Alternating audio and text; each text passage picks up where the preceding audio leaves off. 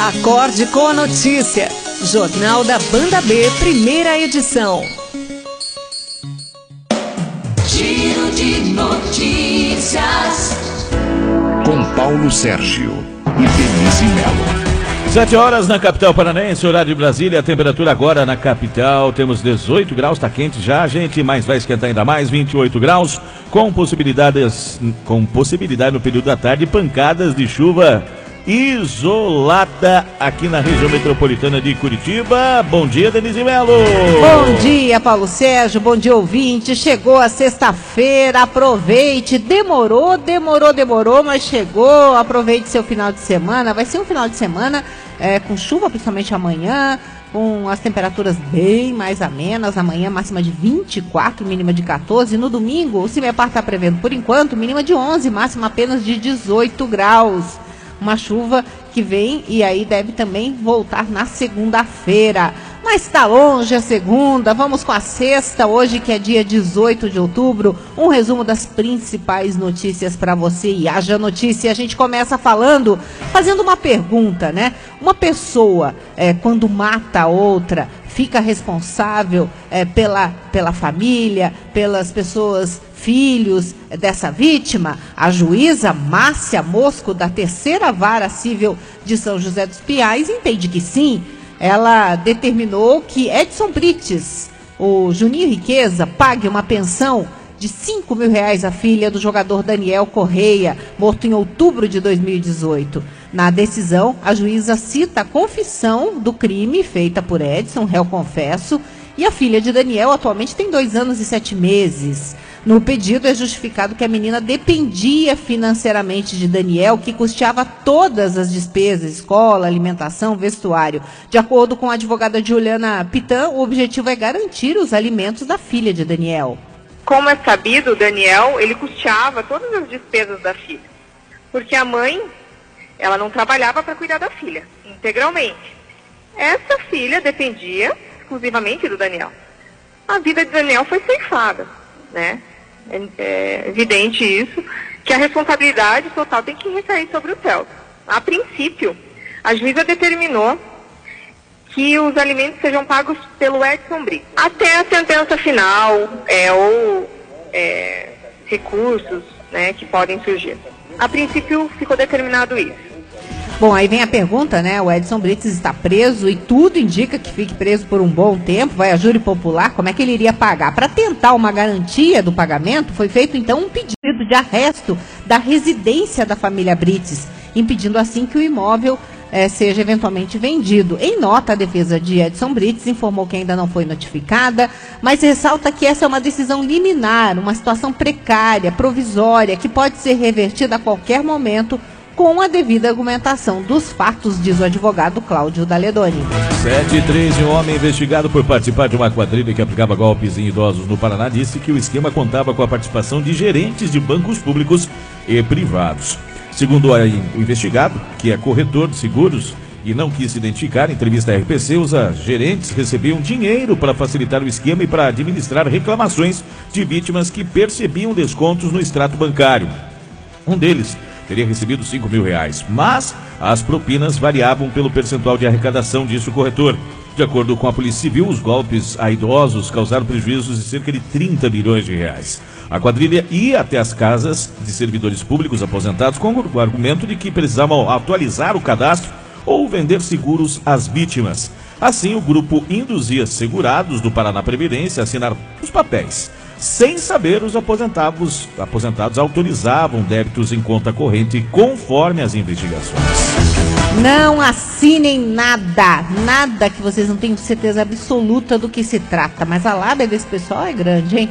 Ah, era grande, tomara que estejam todos na cadeia. E um homem de aproximadamente 20 anos foi morto numa troca de tiros com a polícia na noite desta quinta-feira, na rua Senadora Cioli Filho, com a Avenida das Indústrias, na SIC, em Curitiba. O suspeito estaria a bordo de um veículo roubado e teria reagido à tentativa de abordagem da polícia. O tenente Kendi da Rony contou que a equipe localizou o veículo pouco depois dele ter sido roubado na região do Capão Raso ocorrência se iniciou né, com o roubo que foi tomado de, de assalto ali no Capão Raso. Né. E após dessas informações, né, foi passado para a rede BOP e uma das equipes acabou localizando esse veículo no, no SIC, né, Foi tentado uma abordagem, né, onde foi solicitado ali que o indivíduo descesse, porém houve uma situação de confronto, onde o indivíduo não acatou a voz de abordagem e acabou entrando em confronto com a equipe policial. Foi encontrada uma pistola, o indivíduo ainda não foi identificado, né? Vamos esperar a perícia criminalística para a identificação do veículo e ver realmente a identidade dele, antecedentes e tudo mais. A vítima do assalto reconheceu o carro encontrado como sendo dele, né? E, e disse ter sido abordada por dois suspeitos no momento da ação criminosa, tendo um deles sido extremamente violento. O prefeito Rafael Greca anunciou que a Prefeitura de Curitiba poderá conceder um reajuste de 3,5% da database dos servidores e empregados públicos municipais. A mensagem com a proposta será encaminhada à Câmara Municipal aqui de Curitiba. Só depois de aprovado pelos vereadores e sancionado pelo prefeito, o reajuste poderá ser concedido. O índice de 3,5% é o máximo que conseguimos aplicar sem comprometer a responsabilidade fiscal do município, disse Greca. Das 27 capitais, Curitiba está entre as 10 que concederão reajuste ao funcionalismo a partir do próximo mês. 11 capitais não concederão reajuste e 5 ainda não analisaram o que vão fazer. Esta é a realidade do Brasil, declarou o prefeito. Rafael Greca também anunciou que o pagamento da segunda parcela do 13º salário será antecipada para o dia 25 de novembro. A primeira parcela já foi paga em junho. E olha, uma nova etapa da liberação do saque do FGTS começa a partir de hoje, sexta-feira. Os trabalhadores nascidos em janeiro, que não têm conta na Caixa, vão poder sacar até 500 reais de cada conta, ativa ou inativa do fundo, a partir de hoje.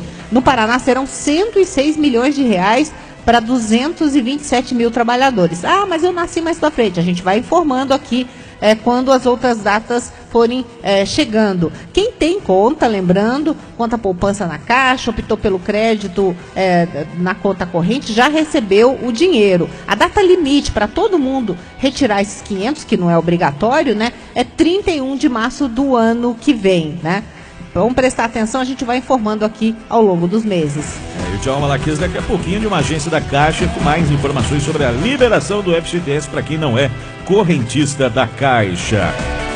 Últimas horas em Brasília, crise no PSL entrou em evolução. É o partido do presidente Bolsonaro. Houve uma tentativa de colocar na liderança um filho dele, o deputado Eduardo Bolsonaro. E também se tornou pública uma gravação em que o líder atual diz que vai implodir o presidente.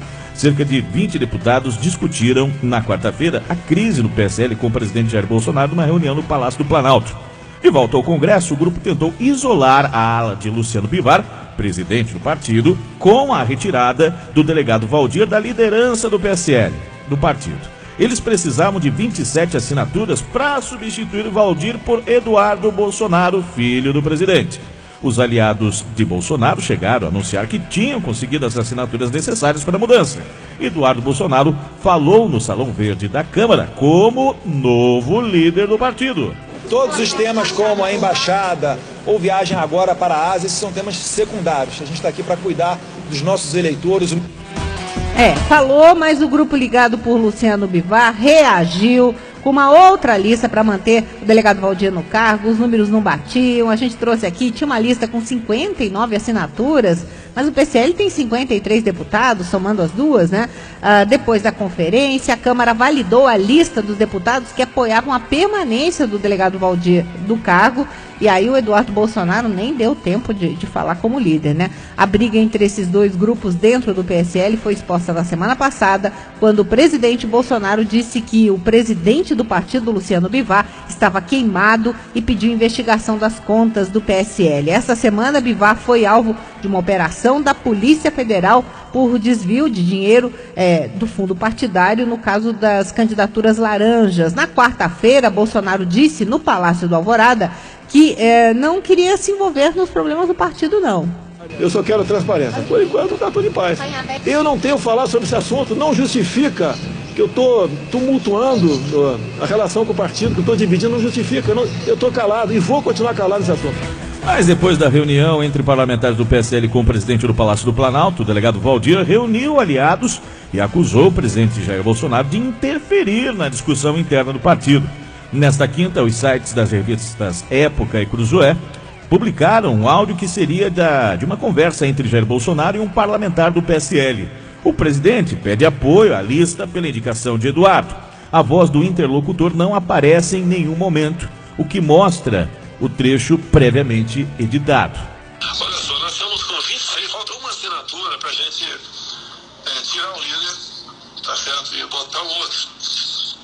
Acerta e entrando outro agora, em dezembro tem eleições para o futuro líder do, a partir do ano que vem.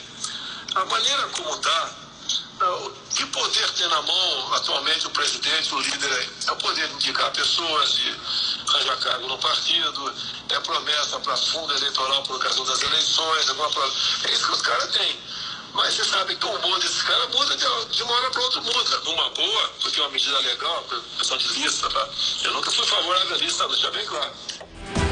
Já pela manhã, na saída do Palácio da Alvorada, Bolsonaro criticou a gravação da conversa. Eu falei, eu falei com alguns parlamentares, me gravaram, me gravaram, deram uma de jornalista. Eu converso com deputados. Eu não trato publicamente esse assunto. Eu não trato publicamente esse assunto. Converso individualmente. Se alguém grampeou o telefone, primeiro uma desonestidade. Ok?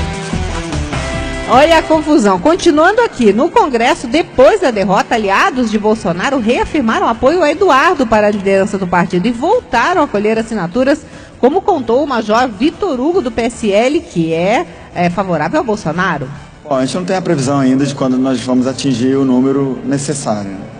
Mas nós vamos buscar uma nova lista, sim, mantendo o intuito já expresso por, pelos deputados que estão apoiando expressamente o presidente da República é, de mudar a liderança do PSL.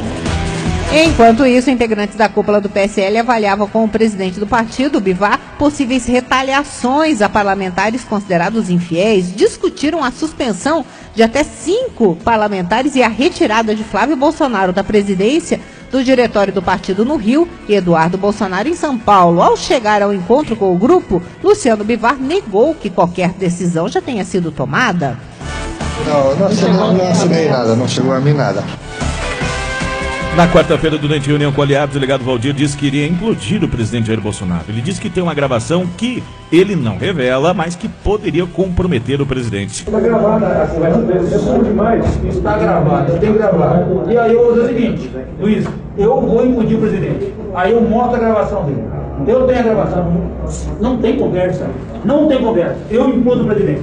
Mas o presidente se presta pra Acabou, acabou, acabou, cara. Eu sou o cara mais pior de vagabundo, cara. Eu, eu, eu botei essa porra, eu andei no sol 246 cidades, no sol gritando o nome desse vagabundo. Não, não, não. Gritando o nome desse vagabundo, hein? Falando do É. presidente. E no mesmo áudio da mesma gravação em que o líder do PSL na Câmara Federal, o delegado Valdir, aparece afirmando que vai implodir Jair Bolsonaro, traz também declarações do deputado paranaense federal Felipe Francischini, reclamando do tratamento que o presidente dá aos parlamentares do partido e defendendo jogo pesado contra o Palácio do Planalto. Ele começou a fazer a toda falando que todo mundo é corrupto, tá começando a falar do corrupto. Daí ele agora toma a liderança do partido que ele só fala. Agora ele vai falar assim, se é jogo pesado, não é jogo Eles me ligaram, me ligaram, passou o telefone, o presidente pediu Eu para assinar, também. eu falei, não assino. Eu também. Eu Eu sou homem de eu uma só palavra. Eu também. Não assino. Falei dessa maneira. Nossa, não tem gente querendo botar. Eu não fui por isso. Entendeu? Gente querendo botar. Tem a linha do Na reunião, Francisquini disse que preside a Comissão de Constituição e Justiça da Câmara, relata encontro com o presidente da Casa, Rodrigo Maia, que teria discutido com é, discutido a fusão do PSL com o DEM. Ontem a gente foi na casa do Rodrigo, tava o Mendonça, tava o Rodrigo Maia, ligando com a CM, comigo com o Rueda. Eles estão loucos, esperando para fazer a fusão do Democratas com o PSL. Eu tô tentando segurar essa que aconteça. Também. Se a bancada passar Eu o recado que não tá com o partido, Eu não. eles vão fazer a fusão Eu e vão liberar todo mundo aqui sem levar fundo. O Democrata vai ficar com o dinheiro de todos vocês aqui. Então não tem chance de dar certo o jogo do Palácio, porque eles não combinam o jogo com ninguém. Não tem Eu chance. vou- sou burro. Sabe, É impossível. Você vai? Vocês querem ver o nosso partido que a gente construiu na mão de democrata, sem neto? Eu não. A gente vai ficar na mão deles? Quê? Vai ficar na mão do democratas, a gente? Não, se a gente fizer isso, eu juro por Deus, eles estão querendo fazer uma entusiasmadíssima, porque quer juntar os dois juntos, fazer um partido com 100 deputados, ele tentar a reeleição dele. E a gente tá segurando isso porque a gente não quer, porque um dia a gente brincou com isso e ele foi levando a sério, a CM entrou na conversa, o Mendonça estava lá ontem, o Caiado já tá na conversa querendo acertar com o Valdir, e a gente tá segurando pelo grupo. Agora, se a amostra do grupo der qualquer piso ali, já vai, vamos fazer a fusão com o democrático. Pra mim é bom. Nossa, a coisa foi, a coisa foi, e ele falando que tá todo mundo sendo tratado igual cachorro. E ah, olha, ah, só piora. Aí o que, que aconteceu ontem? O delegado Valdir tentou colocar panos quentes na situação, falou em convergência. Será que ainda dá tempo? E disse que o partido vai manter o apoio ao governo em votações na Câmara. O que, que o senhor tem para implodir o presidente? Nada, é só questão de. É uma fala de emoção, né? Um momento de sentimento de. É, é, um, momento, é um momento de sentimento, né? De, de ingratidão. E quem foi que vazou o áudio lá do presidente Bolsonaro? Foi o foi gravado pelo deputado Daniel Silveira do PSL. Vamos ouvi-lo. Eu esclareço que não foi um ato de traição, mas sim um ato de fidelidade ao presidente Jair Messias Bolsonaro. O fato gerador foi que me parecia que estava iniciando uma breve conspiração contra a República e contra o presidente Jair Bolsonaro. Bom, para fechar essa novela, que é o principal assunto político hoje, sem conseguir mudar o líder do PSL na Câmara, o governo fez mudanças na liderança do Congresso. Bolsonaro tirou Joyce Hasselman da liderança do governo no Congresso, depois da deputada ter assinado a lista em apoio a Valdir. O novo líder vai ser o senador Eduardo Gomes, do MDB de Tocantins, que antes foi deputado federal por três mandatos. A Joyce Hasselman, nas redes sociais, disse que estava cansada ah, palavras dela, minha alforria chegou, estava cansada de fazer discursos para consertar as trapalhadas desse governo. O Palácio do Planalto não quis comentar as declarações nem do delegado Valdir, nem da Joyce Hasselman, e essa crise e a falta de votos para aprovar Eduardo Bolsonaro como embaixador nos Estados Unidos fizeram o presidente suspender os planos de indicar o 03 para o posto de embaixador em Washington. Não se fale em outra coisa. A crise do PSL implodindo ali a base do governo no Congresso. 7 e 17. O Atlético ontem venceu de virada no Maracanã, Campeonato Brasileiro 2 a 1 O a equipe do Fluminense com dois gols do Madson. E soma aí mais três pontos na, na tabela de classificação no centésimo jogo do Thiago Nunes, ganhou de presente essa vitória. Os detalhes ainda no Rio de Janeiro da Monique Vilela. Vitória para cima do Fluminense, três pontos na tabela de classificação e o foco do Atlético hoje já começa a ser o Palmeiras. Delegação rubro-negra volta agora de manhã para Curitiba, à tarde treina no CT do Caju. Para a partida do próximo domingo na Arena, Thiago Heleno volta de suspensão e reforça o time rubro-negro, que venceu. Volta para Curitiba com três pontos. Derrota para cima do Fluminense no jogo de número 100 de Thiago Nunes. Paulo Sérgio. O Atlético que está em nono agora no Campeonato Brasileiro, está com 38 pontos. O Bahia que está em oitavo está com 41. Fechando os resultados de ontem, o Inter é, venceu o Havaí por 2 a 0 lá na ressacada. O Fluminense, como a gente viu aqui, então perdeu, né, por 2 a 1 para o Atlético. E o Santos venceu em casa 2 a 1 o Ceará. Como é sexta-feira, vamos passar rapidinho aqui a 26 rodada. Tem jogo a partir de manhã na Série A. Fortaleza e Grêmio, 5 da tarde. Daí tem Corinthians e Cruzeiro, às 7 da noite. Aí os jogos de domingo, Inter e Vasco, às, às 4 horas. Aí tem Atlético Mineiro e Santos. No mesmo horário, São Paulo e Havaí. Às 18 horas, Flamengo e Fluminense, Fla-Flu. Às, às 19 horas tem Chapecoense e Goiás. No mesmo horário, aqui na Arena, Atlético Paranaense contra o Palmeiras às 19h30 da segunda-feira, Bahia e Ceará, e também na segunda, Botafogo e CSA. E é, quem joga neste sábado é o Curitiba. O Curitiba entra em campo amanhã contra o Vila Nova, vai jogar fora de casa, precisa. Os cálculos aqui, o, o Curitiba precisa de 17 pontos para garantir o acesso. Pode se beneficiar porque tem um jogo a menos, né? Mas faz seis é, das 10 partidas fora de casa. Vamos lá, uh, o que, que o destaque do Curitiba com o Osmar Antônio? Para tentar a sua quarta vitória dentro do Campeonato Brasileiro da Série B, amanhã quatro e meia da tarde no Estádio Olímpico na cidade de Goiânia contra a equipe do Vila Nova. O Curitiba terá a volta de três jogadores, na verdade dois jogadores importantes, o Robson e também o Giovani. O técnico Jorginho não poderá contar nessa partida com o Rafinha e o lateral direito Diogo Matheus. Mesmo assim, o Curitiba espera conquistar mais três pontos para se manter no G4 do Campeonato Brasileiro.